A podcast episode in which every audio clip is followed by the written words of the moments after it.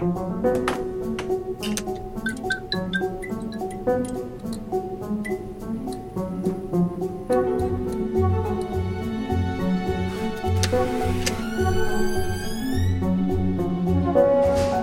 réserves des musées sont semblables au grenier de nos vieilles maisons de famille. Elles recèlent des trésors cachés.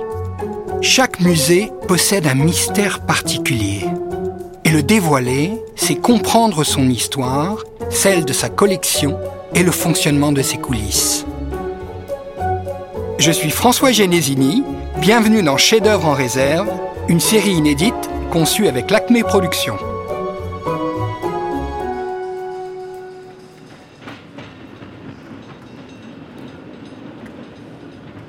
Connaissez-vous l'une des particularités du Centre Pompidou-Metz Eh bien, c'est très simple. Dans ce musée, point de collection et encore moins de réserves en sous-sol. Et c'est bien cela qui a éveillé ma curiosité.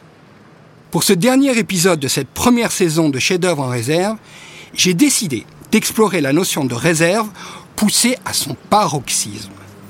Fondé en 2010, le Centre Pompidou-Metz peut être vu comme un organisme polymorphe. Au gré des expositions, ces espaces se transforment et se remplissent d'œuvres allant et venant de toutes parts. Loin d'un musée traditionnel, ici, la réserve physique est éclatée, mondialisée et mise au pluriel. Alors, pour comprendre comment cela fonctionne, je vous emmène avec moi rencontrer artistes, collectionneurs, curatrices et chargés de projet. Direction les coulisses du Centre Pompidou-Metz à l'occasion de l'accrochage de l'exposition Les Portes du Possible, Art et Science-Fiction. La commissaire de l'exposition, Alexandra Muller, nous a donné rendez-vous dans la grande nef du musée. Allons-y sans plus attendre.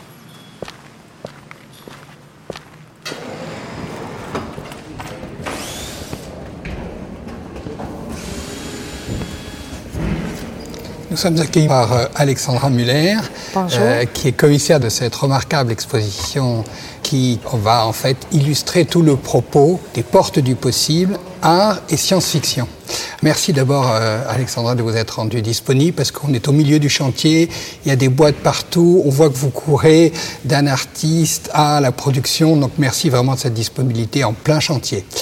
Merci d'être venu. La première question qui me vient, c'est pourquoi avoir choisi ce thème, art et science-fiction, et en quoi est-ce qu'il résonne avec la thématique de notre société, la thématique actuelle?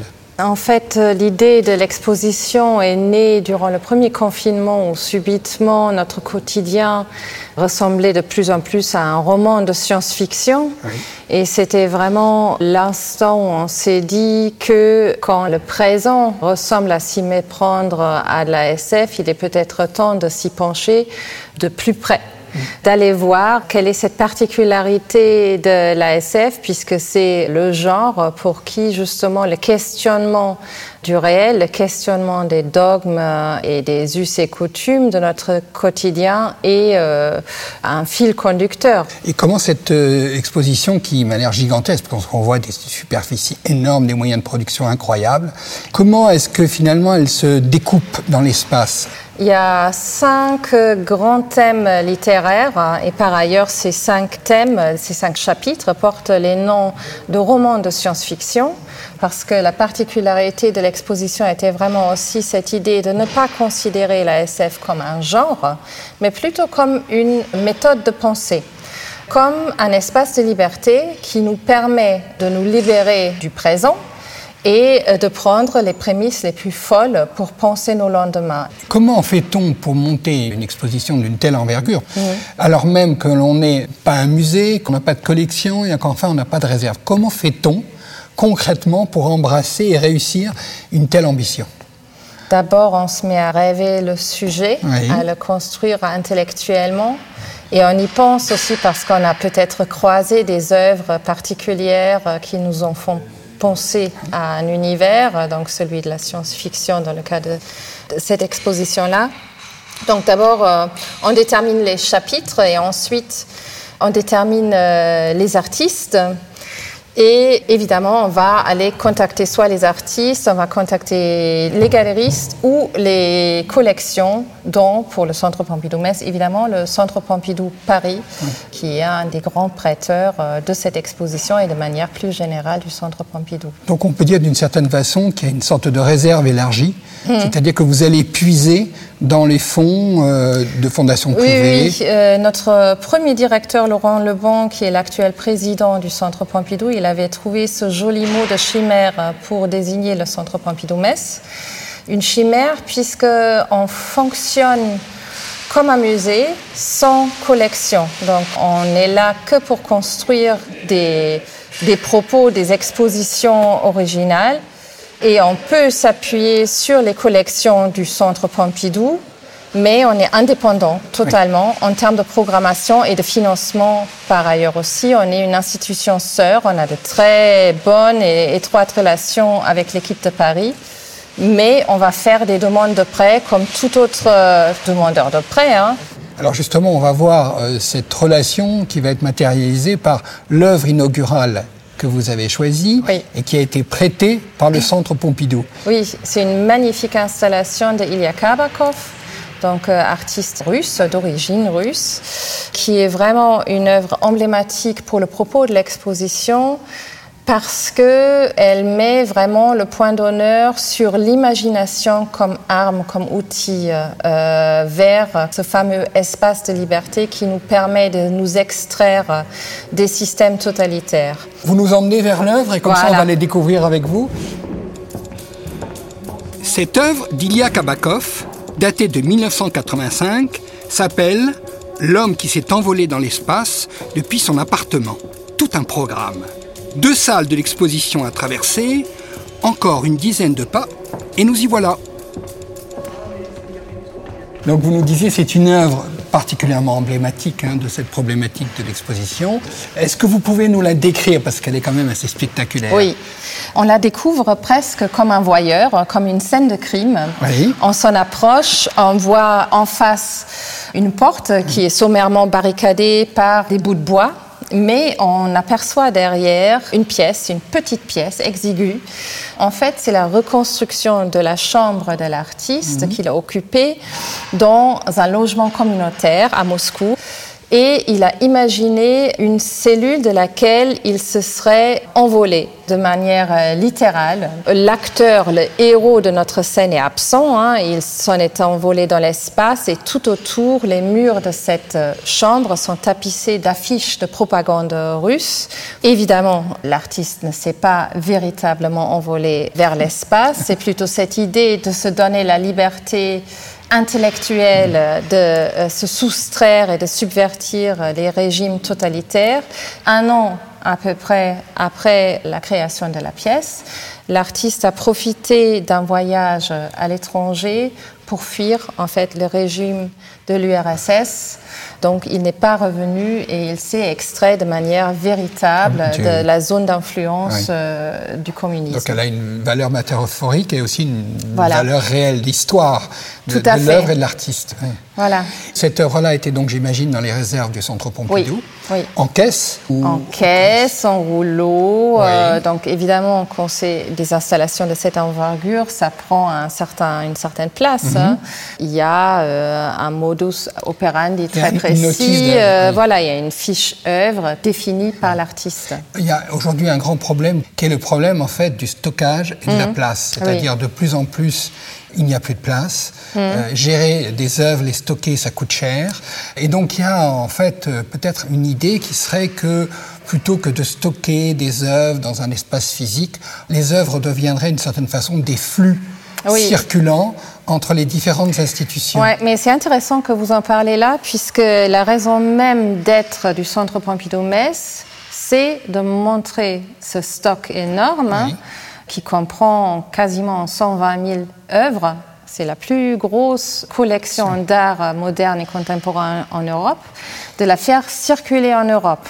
Donc euh, le projet du Centre Pompidou-Metz est né au moment où les grandes institutions nationales telles que le Louvre et d'autres euh, se sont posé la question de la décentralisation, hein, de ce mouvement d'amener les chefs-d'œuvre en région et de se dire on a largement de quoi faire euh, vivre deux grands musées. Euh, c'était l'idée de départ euh, à l'époque de Jean-Jacques Ayagon de, l'aventure du Centre Pompidou-Metz. En tout cas, ce que je peux dire, moi, c'est pour avoir pu me promener à l'intérieur de l'exposition, c'est que le choix des œuvres, la scénographie sont absolument éblouissantes. Voilà. Très flatteur. Merci beaucoup. Oui, se promener ici est une expérience singulière, puisque le thème science-fiction habite absolument tout l'espace. On pourrait croire qu'une pluie de météorites est venue éventrer les murs de l'exposition. Nous continuons notre déambulation dans le chantier euh, de l'exposition et à coup de chance, vous n'allez pas le croire, mais nous tombons sur un artiste, un artiste en vrai. C'est John Isaac, qui, voilà, qui est avec nous et qui a bien voulu s'arrêter euh, quelques secondes pour répondre à nos questions. Alors, John, j'ai vu tout à l'heure votre œuvre, euh, grande œuvre, gigantesque, qui était en position horizontale. Et là, on la voit en position verticale. C'est un travail énorme déjà de la soulever, puisqu'elle est très très grande. Comment est-ce qu'elle s'appelle? Et est-ce que vous pouvez simplement nous la décrire? Le nom de la travail, c'est Is More Than This, More Than This. Et c'était une œuvre que j'ai fait à, Londres en 2000. Oui, 2000, année. Et c'était euh, acheté par une collectionneur française, euh, c'est Antoine de Galbert. Oui. Et c'est pour moi la première fois que je vois ce travail depuis 15 ans peut-être. Ah oui. C'est la même chose. Mais moi, je ne suis pas la même. Oui, c'est un peu comme un enfant qui est parti de la maison et que vous retrouvez 15 ans après. C'est bon, c'est parti, ouais. Oui. Parce qu'un grand enfant comme ça, tu ne voudrais pas dans la maison, tu n'as pas d'espace. Alors, il est, il est vraiment très grand, l'enfant. C'est une œuvre vraiment monumentale. Imaginez-vous un géant de 3,50 mètres dont toute une partie du corps serait parasitée par des barres d'immeubles et des enseignes d'hôtellerie. Cette œuvre est une allégorie poignante des effets du consumérisme et du tourisme de masse. Elle invite le visiteur à questionner sa relation avec l'environnement et le capitalisme débridé. C'est beaucoup de choses euh, dans la même temps euh, que je voudrais représenter. Je trouve les personnes énormes. C'était une bonne métaphore pour la, culture qui sont consumées. La culture de masse. Maintenant, je regarde ça aussi comme une euh, outsider. Ah oui, comme quelqu'un d'extérieur. Je suis encore une spectateur, spectateur. d'une œuvre. C'est comme euh, Bob Dylan qui dit que euh, la chanson qu'il a, écrite dans la jeunesse, oui il ne connaît pas maintenant, parce que dans la vie, tu changes. Tu changes. Et ça, c'est normal. Ah oui, c'est très bon. Quelle est la, matière, en fait? C'est modelé en, terre. Oui. Et je fais le mule en plâtre. Et après, le positif forme, c'est à la cire. Oui. C'est comme le classique de Madame Tussaud. Ah bon, pour nos éditeurs, Madame Tussaud, c'est le musée Grévin à Paris. Hein. Voilà, c'est la même chose. C'est des grandes pièces en cire. Oui, ouais, ouais, Voilà. Alors, on se pose la question, quand on voit une œuvre comme ça aussi importante, on dit, mais quand vous les produisez, où est-ce que vous les entreposez? Est-ce que vous avez, d'une certaine façon, vous-même, en tant qu'artiste, des réserves? Oui, dans ce moment, j'avais les galeries qui sont avec une cave pour garder les choses. Oui. Mais maintenant, c'est un problème, peut-être, pour les galeries, parce que ça coûte cher pour payer pour la cave, et choses comme ça beaucoup le, travail qui ne sont pas vendus.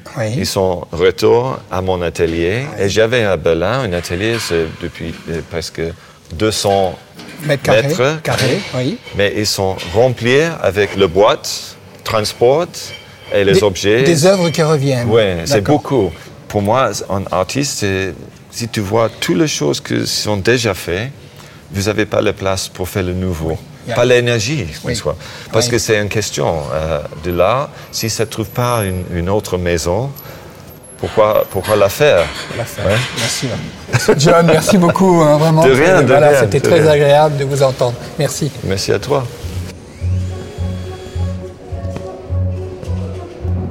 Continuons à déambuler dans l'exposition au milieu des caisses. Et là, nous arrivons devant un mur avec des alvéoles et on voit devant ces alvéoles de gros insectes.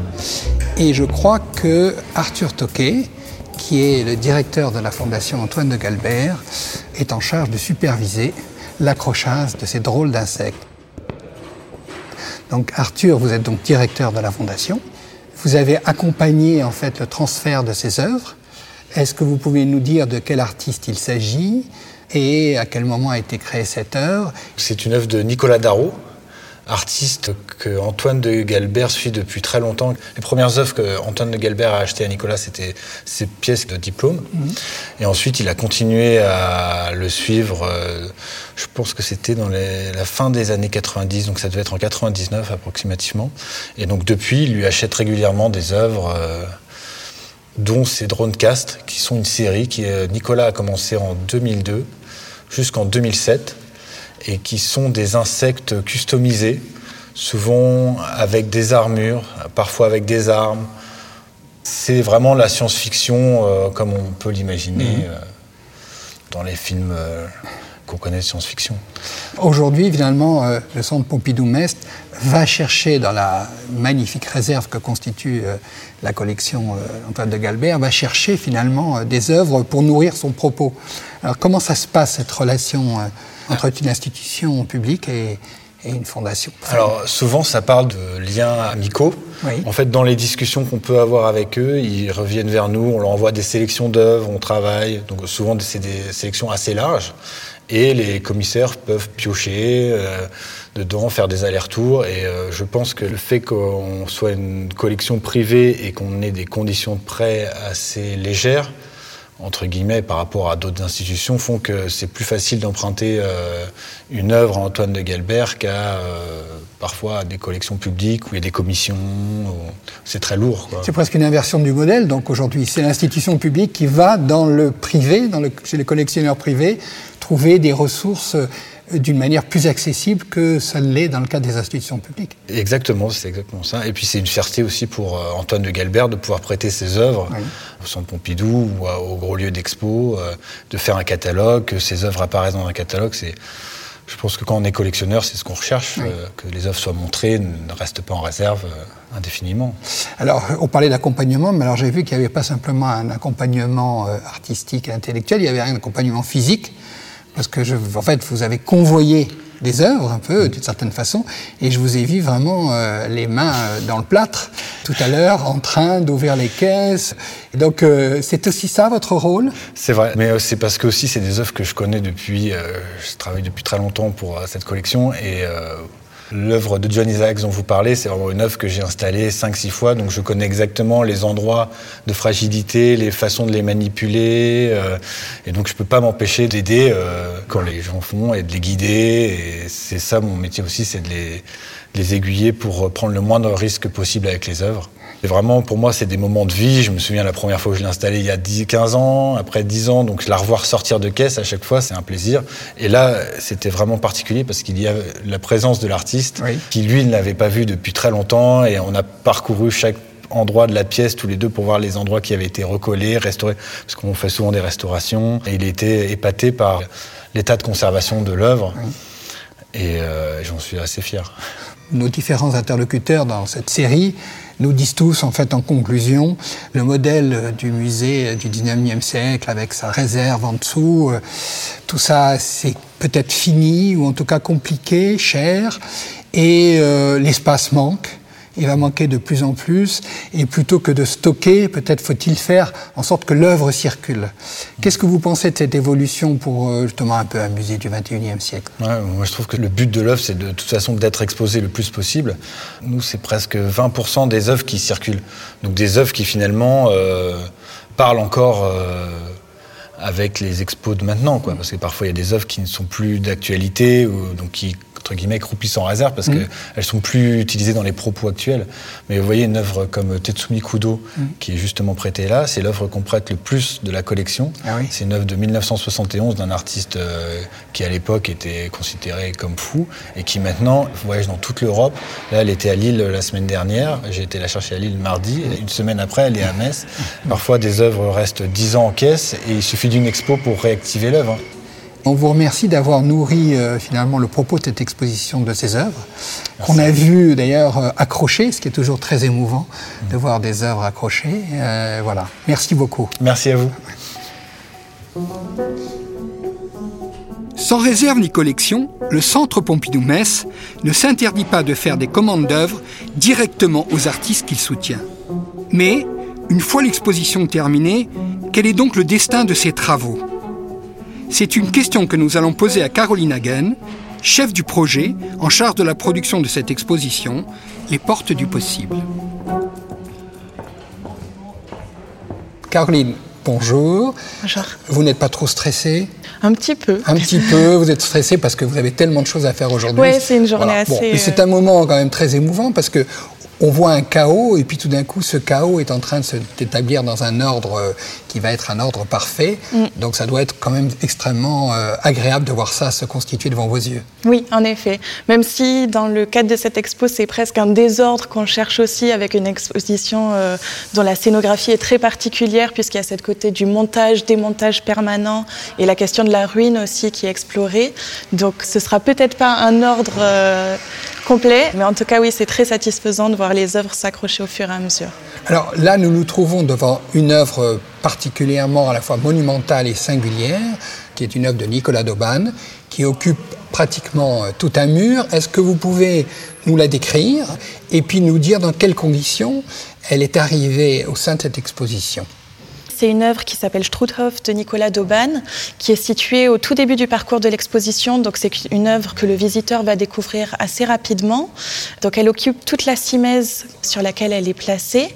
Et il s'agit d'une œuvre qui est réalisée à partir de poudre d'acier. Donc c'est pour ça que ça la rend assez particulière. Et on peut le voir notamment avec les résidus, l'état de poudre qui longe en fait toute la simèse. Qu'est-ce qu'elle représente? On voit des maisons. Enfin, qu'est-ce que ça représente? Alors on a un aspect un petit peu bucolique d'une scène de village mais qui contraste beaucoup avec la plaque de verre qui est positionnée juste ici sur la droite et qui est euh, une plaque qui montre l'entrée d'un camp de concentration, le camp de concentration de Struthof, qui était le seul camp euh, installé en France. D'accord.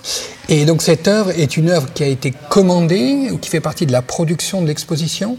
En effet, donc c'est ce qu'on appelle des commandes, des nouvelles productions, c'est-à-dire que c'est la commissaire de l'exposition, Alexandra Müller, qui est rentrée en contact avec Nicolas Dauban en lui faisant cette proposition, en lui soumettant aussi le, principe de l'exposition et euh, en fait, ensuite, le projet s'est créé à partir d'échanges entre la jeunesse du projet et les premières idées de Nicolas, jusqu'à ce qu'on voit du coup sur le mur, qui est euh, l'œuvre en elle-même. Alors l'artiste arrive mhm. et il commence à produire sur le mur. Et pendant combien de temps Comment ça se passe? Alors ici, c'est presque une mini-résidence, puisqu'il est intervenu pendant toute une semaine. Et euh, c'était une semaine en amont de cette période de montage officiel.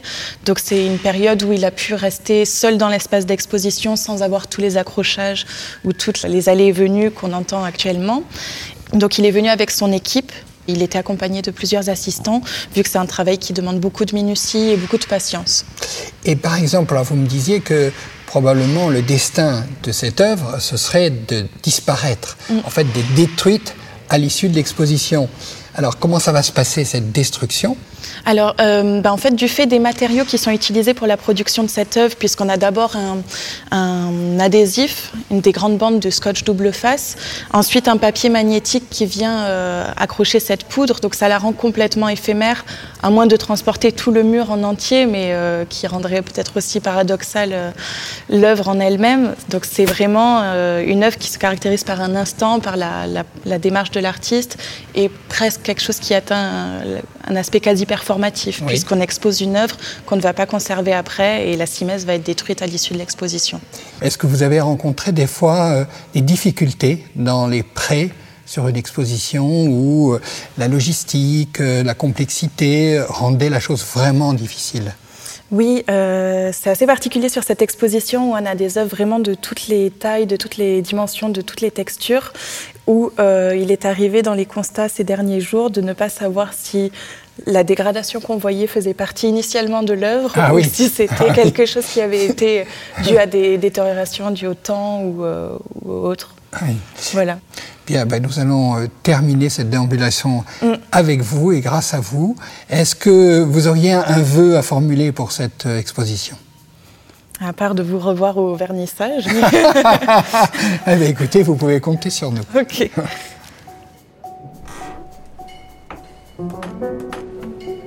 Les Portes du Possible, Art et Science-Fiction, une exposition à découvrir jusqu'au 10 avril 2023 au Centre Pompidou-Metz.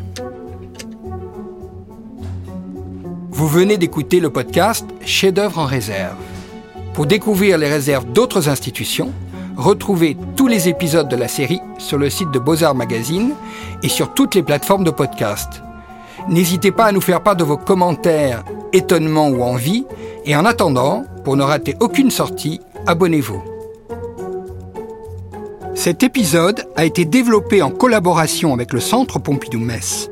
Chef-d'œuvre en réserve est une création de l'Acme Productions d'après une idée originale de François Genesini. Directrice de production, Victoria Le Bolloc Salama. Réalisation son, Nicolas Mollet. Prise de son, Benjamin Bailly. Mixage, Ben Oriel. À très bientôt pour la saison 2.